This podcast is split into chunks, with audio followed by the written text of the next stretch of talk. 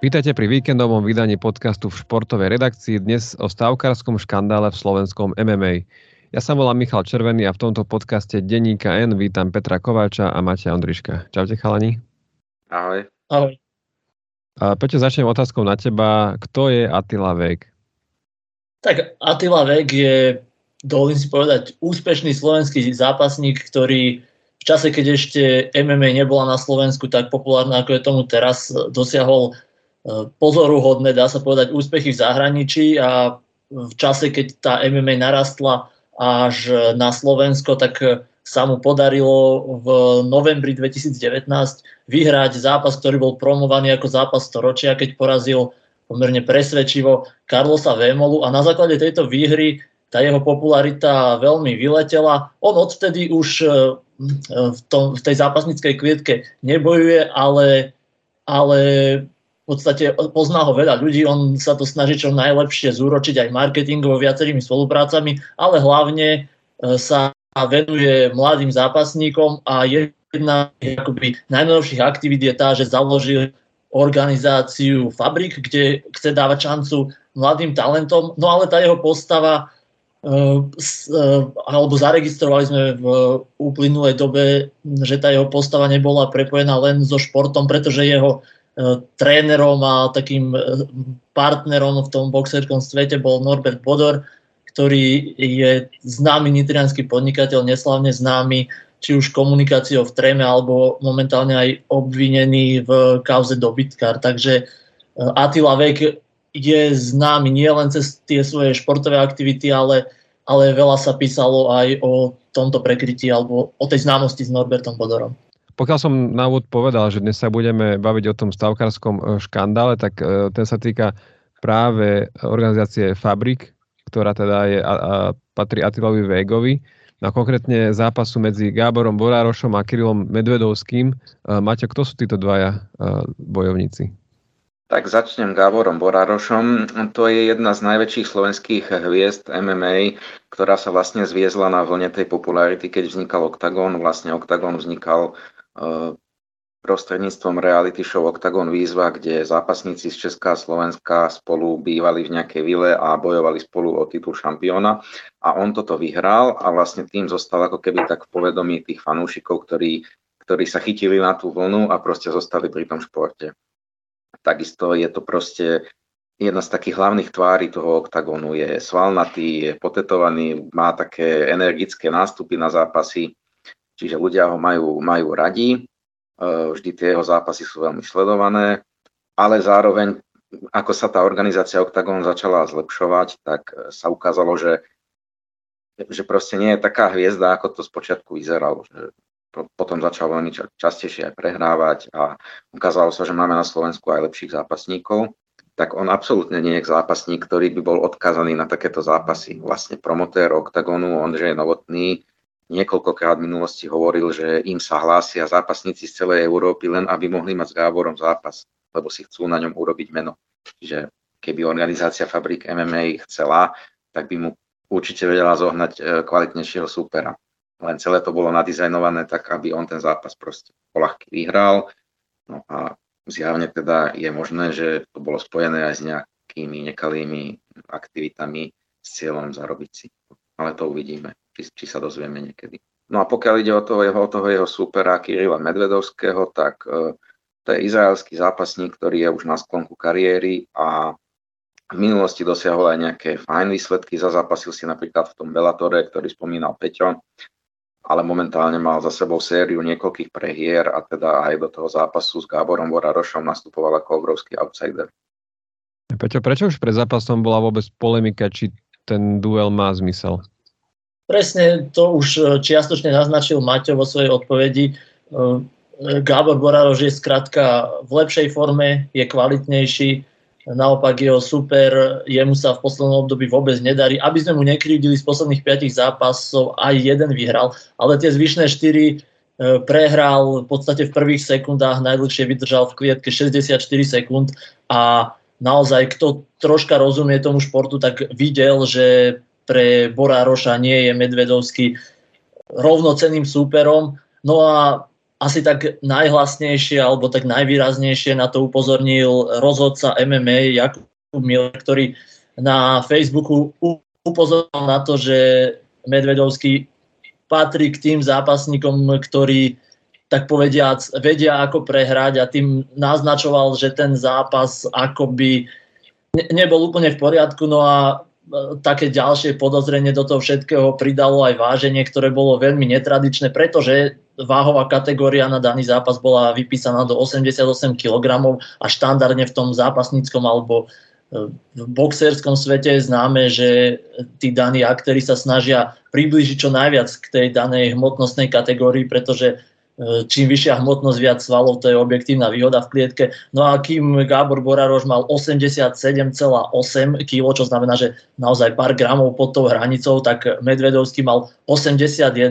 Navyše na tom vážení sa vážia aktéry bez trička, takže tí, ktorí možno videli tohto zápasníka prvýkrát, tak zostali prekvapení, že tá jeho postava naozaj bola neporovnateľná s Borarošom, ktorý je taký svalnatý. Samozrejme v zápasení neznamená, že musí mať e, ten bojovník e, vyrysovanú postavu, ale to, že mal v podstate, že podvážil 7 kg, tak to už niečo indikovalo a, a skrátka ak sa pred tým vážením zdalo, že Borárož je jasným favoritom, tak to váženie ešte, ešte viac tomu pridalo k tým otáznikom a aby som ešte poslednú vec spomenul, tak ten rozhodca MMA na Facebooku Jakub Miller označil tohto Medvedovského za chlapika s postavou Homra Simpsona, čiže to tiež o niečom vypovedá, že, že skrátka proti Borarošovi nebol rovnocenným superom.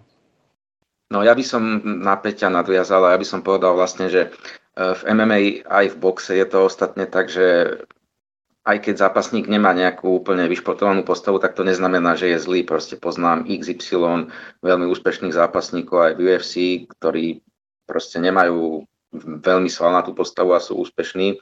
Len s týmto Medvedovským bol problém v tom, že on väčšinu svojich úspešných zápasov absolvoval vo váhe do 61 kg a teraz mu vypísali zápas vo váhe do 88 kg.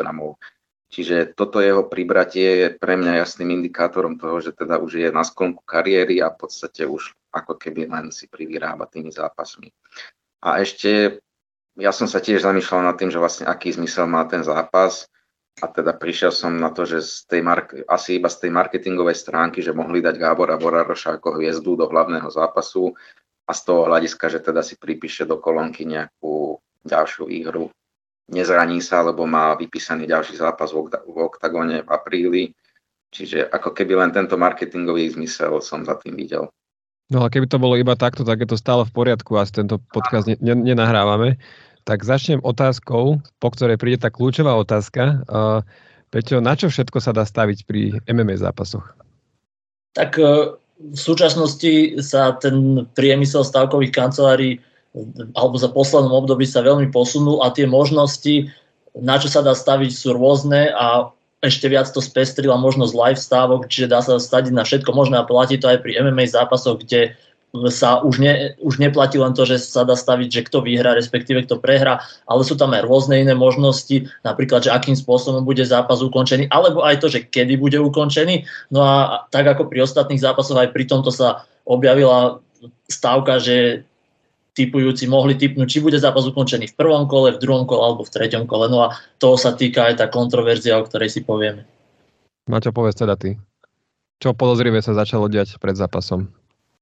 No to podozrivé sa začalo diať, že vlastne fanúšikovia MMA si všimli, že ako keby sa začali rapidne meniť kurzy na to, v ktorom kole bude ten zápas ukončený. Ako Všetko naznačovalo, že Borároš vyhrá v prvom kole a tomu zodpovedali aj tie kurzy, tie boli okolo 1,50. Čiže aby som to vysvetlil ešte poslucháčom, tak čím nižší kurz je, tak tým je pravdepodobnejšie, že sa to stane. To znamená, že keď stavíš euro, tak euro 50 vyhráš. Euro 50 vyhráš, presne tak. No lenže potom pred zápasom z ničoho nič, e, ten kurz na to, že vyhrá v prvom kole, vyletel na 3,30 a zase klesol kurz na to, že vyhrá v druhom kole. Čiže to ako keby väčšinou je to reakcia tých stavkových kancelárií, keď ťa zachytia nejaké podozrivé stavky, alebo sa niečo stane, nejaké zranenie, alebo niečo proste, o čom niekto nevie. No ale v tomto prípade to boli tie podozrivé stávky. Čiže veľa ľudí si stavilo na to, že on uh, vyhrá v druhom kole, lebo asi pred, my tu môžeme špekulovať, že asi mali echo, že je to tak dohodnuté. Tak? Správne špekulujem? Môže to tak byť, len bude to ťažké dokázať asi. No, Peťa, čo ty na to? Ja, ja si tiež myslím, že áno, to, to echo na tom sa asi zhodneme, že bolo neočkriepiteľné, pretože ja nie, nie som žiadny expert na stavkovanie, ale keď dochádza k pohybom kurzov pred zápasom, tak, tak sú to stotiny, na najvyš desatiny.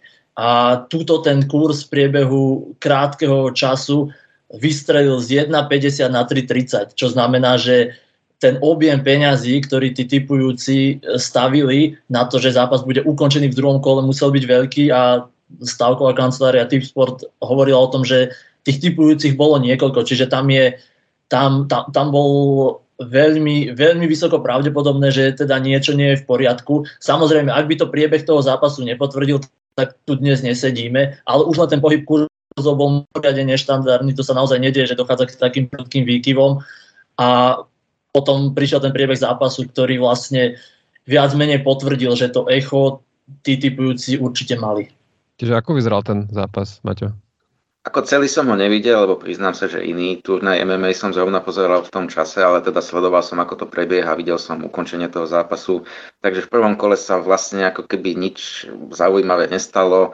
Bolo to veľmi pasívne z jednej aj z druhej strany a potom v druhom kole prišiel jeden tzv. low kick od Gábora Borároša, čiže vlastne ho kopol do nohy. Ten Izraelčan sa zrútil a tam nasledovali nejaké 1-2 údery a rozhodca to rýchlo ukončil. Čiže celé to vyzeralo tak, ako keby ten Izraelčan chcel čo najskôr prehrať a no vlastne o tom sa aj dnes rozprávame. A čo na to Borároš? On, on niečo také povedal, že si chcel vyskúšať, aké je to byť v druhom kole. A dokonca som zachytil, len to neviem potvrdiť, lebo, lebo som nevidel ten prenos, že proste aj, aj tí tréneri v rohu, čo sú tam s ním, hovorili pred tým druhom, druhým kolom niečo také, že teraz to rozbal, niečo predveď a tak. Čiže ako keby aj tí tréneri možno mali nejaké echo, že ten zápas sa má skončiť v druhom kole, ale to sú, nechcem nikoho obviňovať, ťažko sa to bude dokazovať, ale aj toto som zachytil. Áno, tam naozaj uh, nikoho neobvinujeme, ale ten kontrast medzi prvým a druhým kolom bol výrazný. To prvé kolo bolo také vlažné, bez nejakej zásadnej ofenzívy a naopak v tom druhom kole sa ten zápas skončil, ten, ten low kick prišiel po 5 sekundách a oficiálne ten, to druhé kolo trvalo 9 sekúnd. Čiže e, celé to, celé to pôsobí tak absurdne a e, skrátka aj, aj podvod sa, sa dá spraviť akoby menej, že ak by išlo o podvod, tak by to nevyzeralo inak. No? To bola dobrá formulácia, Peťo.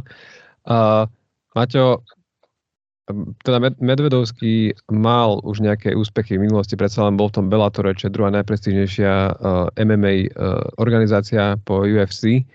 A teraz, keď už špekulujeme, tak uh, to tak vyzerá tak, že, že môže to tak byť, ale netvrdíme, že to tak je, že on si už teraz na sklonku kariéry dohaduje takéto prehry, aby sa nejako zabezpečil. Je, je, je takéto niečo možné? Je to absolútne možné, lebo proste podľa mňa ľudia si neuvedomujú rozsah toho športu, že proste koľko ľudí sa tomu venuje na svete a keď príde takýto povedzme priemerný zápasník do, na nejaký sklonok kariéry, tak, tak často sa, sa stáva, že proste prijíma takéto zápasy, chodí z jednej organizácie do druhej a, a prehráva a proste je tam taká možnosť sa zabezpečiť.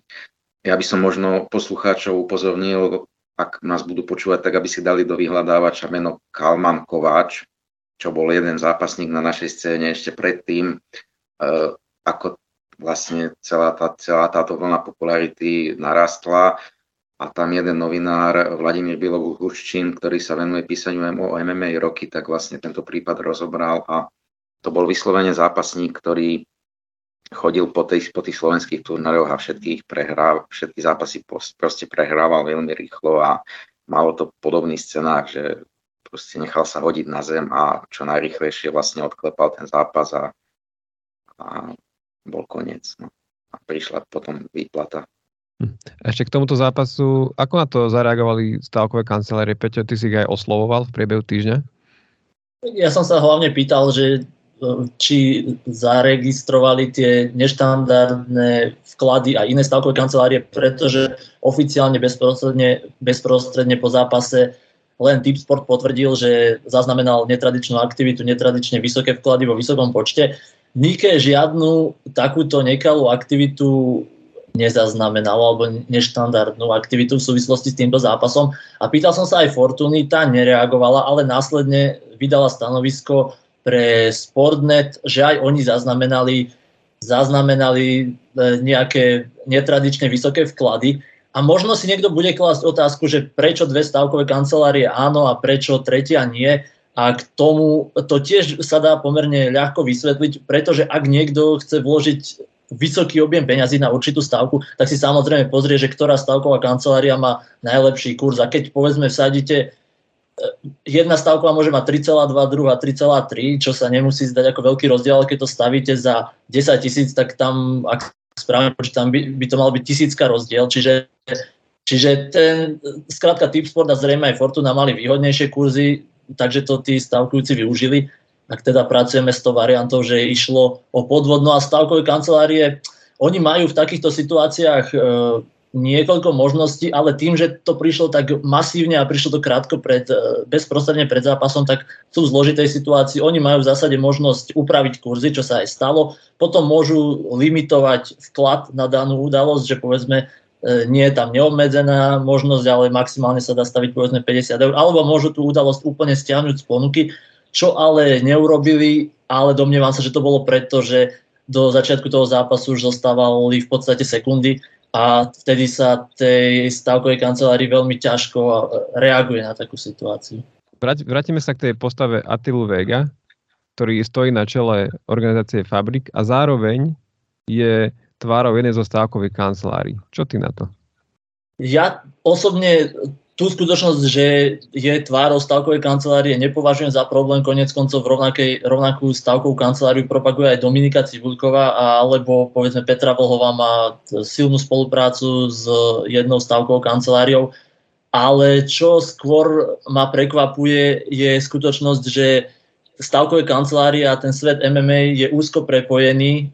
Jedna veľká stavková kancelária sponzoruje jednu organizáciu, ďalšia druhý veľký turnaj a vlastne t- takouto situáciu, ktorá vznikla, tí zápasníci alebo tí aktéry toho, toho duelu ublížili v podstate sami sebe, pretože, pretože svojho sponzora akoby ukrátili a ja si viem predstaviť, že keď príde na ďalšie jednanie o ďalšej spolupráci, tak aj toto bude určite téma. Čiže to ma na tom zaráža a to, že ešte k tomu, že Attila Vek je tvárou stavkovej kancelárie, to by som nevidel ako problém, ale rozhodne tá situácia, ktorá vznikla, je jeho problémom, pretože jeho organizácia organizovala ten zápas, on pozval Gábora Borároša do klietky a on za to nesie zodpovednosť, aj keby o tom celom nevedel, že ten scenár toho duelu bude taký, ako nakoniec bol. Prečo ty sa rozprával aj s nezávislým bookmakerom, ktorý e, pracuje mimo priestoru československého, takže kto to bol a čo ti na to povedal? Ja som oslovil Lukáša Klovčeka, čo je podľa mňa v regióne Československa jeden z najrenomovanejších bookmakerov. On 7 pracoval pre britskú prestížnú stavkovú kanceláriu, posledné dva roky pracuje v inej stavkovej kancelárii, ktorá, kancelárii, ktorá má na starosti prostredie v Severnej Amerike, teda v Kanade a v Spojených štátoch. On povedal, že e, u nich žiadnu nejakú netradičnú aktivitu spojenú s daným stretnutím nezaznamenali, ale tiež som sa opýtal na to, či je, či je prostredie bojových športov akoby náchylné na, na stavkové podvody a on povedal, že tým, že tento šport e, alebo MMA ako také v poslednom období, v posledných rokoch veľmi narástlo, tak e, priamo úmerne tomu narastol aj záujem o stávkovanie a keďže ide o šport, kde sa stretávajú v podstate dvaja súperi, tak je to pomerne jednoducho zmanipulovateľný šport a je vyššie, je, patrí k tým vyšším, vyš, s vyšším rizikom podvodu. On tam zároveň ešte tvrdil a vlastne to dokazuje aj prípady z minulosti, že rizikové sú napríklad aj, že, uh, že čím nižšia úroveň súťaže, tak tým vyššia pravdepodobnosť, lebo hrajú napríklad nejakí uh, nejaká tretia slovenská futbalová liga a niekto si môže na, na Tajvane na to staviť a skrátka dá sa to, dá sa to nejako zmanipulovať. A aj tým, že ten futbal tretej na, našej ligy nie, nie je taký sledovaný, nenatáča sa pre, pravdepodobne na, na nejaký priamy prenos, takže aj toto tam on tvrdil. Áno, presne, tak on spomenul okrem tých bojových športov, ping-pong, tenis, futbal, ale celkovo, ako si aj ty povedal, e, športy v nižších, e, nižších výkonnostných kategóriách. Čo proti tomuto môžu zmôcť stavkové kancelárie? Už sme spomínali tie kroky, akoby bezprost, tá bezprostredná reakcia na to, keď e, sa rysuje možný problém. Stavkové kancelárie majú na, proti takýmto situáciám vyvinuté rôzne mechanizmy, tie kvalitnejšie a väčšie stavkové kancelárie za to tú kontrolnú robotu odvádzajú počítače, majú naozaj nastavené presné algoritmy, ktoré okamžite upozornia na nejakú podozrivú aktivitu a Následne ten konkrétny prípad už preberá odborník, expert a rieši, rieši tú danú situáciu tými krokmi, ktoré sme spomenuli, že buď zmení kurz, zablokuje danú udalosť alebo môže limitovať daného užívateľa. V tých e, menej finančne zabezpečených stavkových kanceláriách sa musia spoliehať vyložené na ľudské zdroje, čiže predpokladám, že tá chybovosť je tam, je tam vyššia ale skrátka namiesto tých počítačov ľudia sledujú nejakú netradičnú aktivitu a je to vlastne ich spôsob bránenia sa proti podvodom, aj keď uznávam, že sú e, v tomto smere v nevýhode. No a taká ešte e, jedna pomôcka, ktorá stavkovým kanceláriám pomáha, existuje strešná organizácia, ktorá e, na starosti akoby monitorovanie podvodov a väčšina E, stavkových kancelárií v Európe sú súčasťou tejto organizácie a vlastne vďaka nej je zabezpečená vzájomná spolupráca a tá vyzerá napríklad tak, že ak sa jedna stavková kancelária dozvie o nejakej podozrivej aktivite alebo ju zaregistruje, tak automaticky aj ostatné partner, partnerské stavkové kancelárie, ktoré sú pod touto organizáciou združené, dostanú echo a vlastne vedia promptnejšie reagovať na problém. No a čo keď ja som ten typujúci, ktorý predpokladal, predpokladal, že Borároš to jasne musí vyrať v prvom kole a stavil som si na to prvé kolo a, a vidím, že takéto niečo, že, že skrátka cítim sa podvedený, tak čo ja s tým zmôžem? Aj na toto som sa pýtal Lukáša Klovčeka a on upozornil, že tá situácia je veľmi odlišná v závislosti od jednak krajiny, v ktorej sa potenciálny podvod odohral, ale aj v závislosti od stavkovej kancelárie on hovoril svoju skúsenosť s tým prostredím v Severnej Amerike. Tam, ak je takáto silná indikácia, že išlo o podvod, tak e, v podstate všetky aktivity spojené s tou, s tou udalosťou sú zmrazené. Nie, že aktivity, ale finančné operácie sú zmrazené a čaká sa na vyšetrenie. Akurát, že tá lehota, dokedy sa musí ten potenciálny podvod potvrdiť je jeden rok, čiže to je pomerne málo. Aj on uznal, že sú ojedinelé prípady, keď sa to keď sa to podarí do roka vyriešiť. A v takomto prípade veľmi ojedinelom, ak by aj to v prostredí Ameriky u nás to môže byť legislatívne úplne inak, ale ak by sa naozaj potvrdil ten podvod, tak stavková kancelária by ten vklad e, tým, ktorí stavili chybne, ktorí nevedeli o tom, že je to v podstate zmanipulované, tak by to vrátila ale deje sa to, deje sa to málo kedy, pretože jednak treba dokázať podvod a treba ho dokázať do jedného roka a aj tento príklad, ktorý sme uviedli, nie je univerzálny a líši sa od stavkovej kancelárie a aj od legislatívy tej či onej krajiny. No a čo hrozí športovcovi, ak sa zistí, že podvádzal? Tam je to tiež rôzne, ale ak sa ten podvod dokáže, tak určite zákaz vykonávania športovej aktivity, to, to je, myslím si, že samozrejme a e, takisto o stavkovaní alebo na všetky aktivity spojené so stavkovaním e, je viazaný aj zákon a hrozí aj väzenie. Ak, ak je podvod dokázaný, to sú samozrejme tie najextrémnejšie prípady. Určitá prevencia akoby aj bez, bez zásahu zo zákona môže byť taká, že stavková kancelária si bude dávať na daného športovca pozor a v podstate eh, jeho zápasy bude, bude pozornejšie monitorovať alebo bude nastavovať prísnejšie stávkové limity. Maťo, ty si spomedzi športové redakcie denníka je taký najväčší odborník na, na bojové športy. Čo si o tomto celom ty myslíš aj, aj s tým, ako máš za tie roky nasledované toto prostredie? No som veľmi zvedavý, akým spôsobom to vyústi vlastne, lebo pokiaľ sa to preukáže, tak organizácia Fabrik MMA by mala podľa mňa ukončiť zmluvu, teda spoluprácu s obidvoma tými zainteresovanými, nielen s Medvedovským, ale aj s Borárošom. Ale to som zvedavý, že ako by to spravili, lebo vlastne Borároš je jedno z ich najväčších mien, proste, ktoré im bude vždy priťahovať pozornosť tak som zvedavý, že či by boli ochotní k tomuto kroku pristúpiť. No. A aká je možno reakcia neviem, medzi fanúšikmi a na možno nejakých MMA portáloch a tak ďalej? No tak veľa proste portálov to riešilo, tieto podozrenia a samozrejme teda fanúšikovia proste to vnímajú mnohí ako, ako komédiu, že proste to bolo veľmi priehľadné a, a proste bude ten jeden pohľad, že to mohlo byť že to mohol byť podvod alebo je ten druhý pohľad, že aj, ke, aj keď to nebol podvod, tak ten zápas reálne nemal nejaký, nejaký extrémny zmysel. No. My tento podcast nahrávame v piatok popoludní, vyjde sobotu do obeda. A Maťo, ty si pripravil text o zápase, ktorý je zo soboty na nedelu, tak skús poslucháčom predať ten, predať ten svoj text, že prečo by si ho mali prečítať. No tak ak máte radi MMA alebo ho sledujete, tak e, návrat Johna Jonesa, o ktorom píšem, je vlastne možno najväčšou udalosťou tohto roka, ktorú, ktorú uvidíme v UFC, lebo mnohými je považovaný a ja ho považujem za najtalentovanejšieho a najlepšieho MMA zápasníka v histórii. A teraz sa po vyše trojročnej pauze vracia a ide o váhu vyššie z poloťažkej váhy do ťažkej váhy a hneď mu dali zápas o titul, čo len dokazuje, aké obrovské meno to je. No a ten jeho životný príbeh aj športový je veľmi komplikovaný, lebo vlastne drží veľa rekordov aj takých tých pozitívnych športových, ale takisto bol 5, 5 krát zadržaný, obvinený z domáceho násilia, proste havaroval napríklad, e, nabúral do auta, kde bola tehotná žena a ušiel z miesta činu, čiže má takéto prehrešky a niekoľko, niekoľkokrát ho prichytili aj s dopingom, čiže vlastne trikrát mu UFC odobralo titul z rôznych dôvodov.